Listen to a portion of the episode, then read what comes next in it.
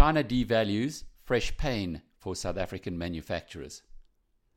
Chaos theory suggests that when a butterfly in the Amazon flaps its wings at precisely the right moment, this can lead to a tornado in Texas. Well, the impact on the world economy of the Chinese government's devaluation of its currency these past two days is much more powerful than any Brazilian butterfly.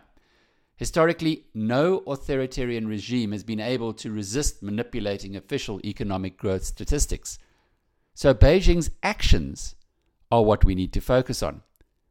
These successive devaluations of the yuan over the past two days, first by 1.9% and again this morning by 1.6%, speak volumes.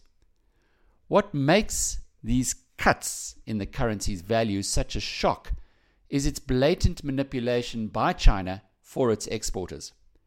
The Middle Kingdom runs a large current account surplus, and it boasts an incredible $3.65 trillion in reserves. Were it free floating, the yuan would be substantially stronger. But for decades, the currency has been artificially weak through its linkage to the US dollar. But then the dollar has appreciated 18% over the past year, pulling the yuan higher. That makes Chinese exports less competitive.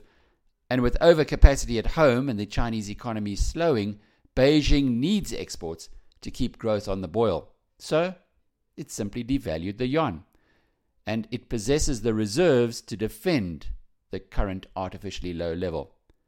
How the big boys react will play out over the next few days, but for manufacturers in South Africa, they can only brace themselves for a fresh wave of even cheaper Chinese exports.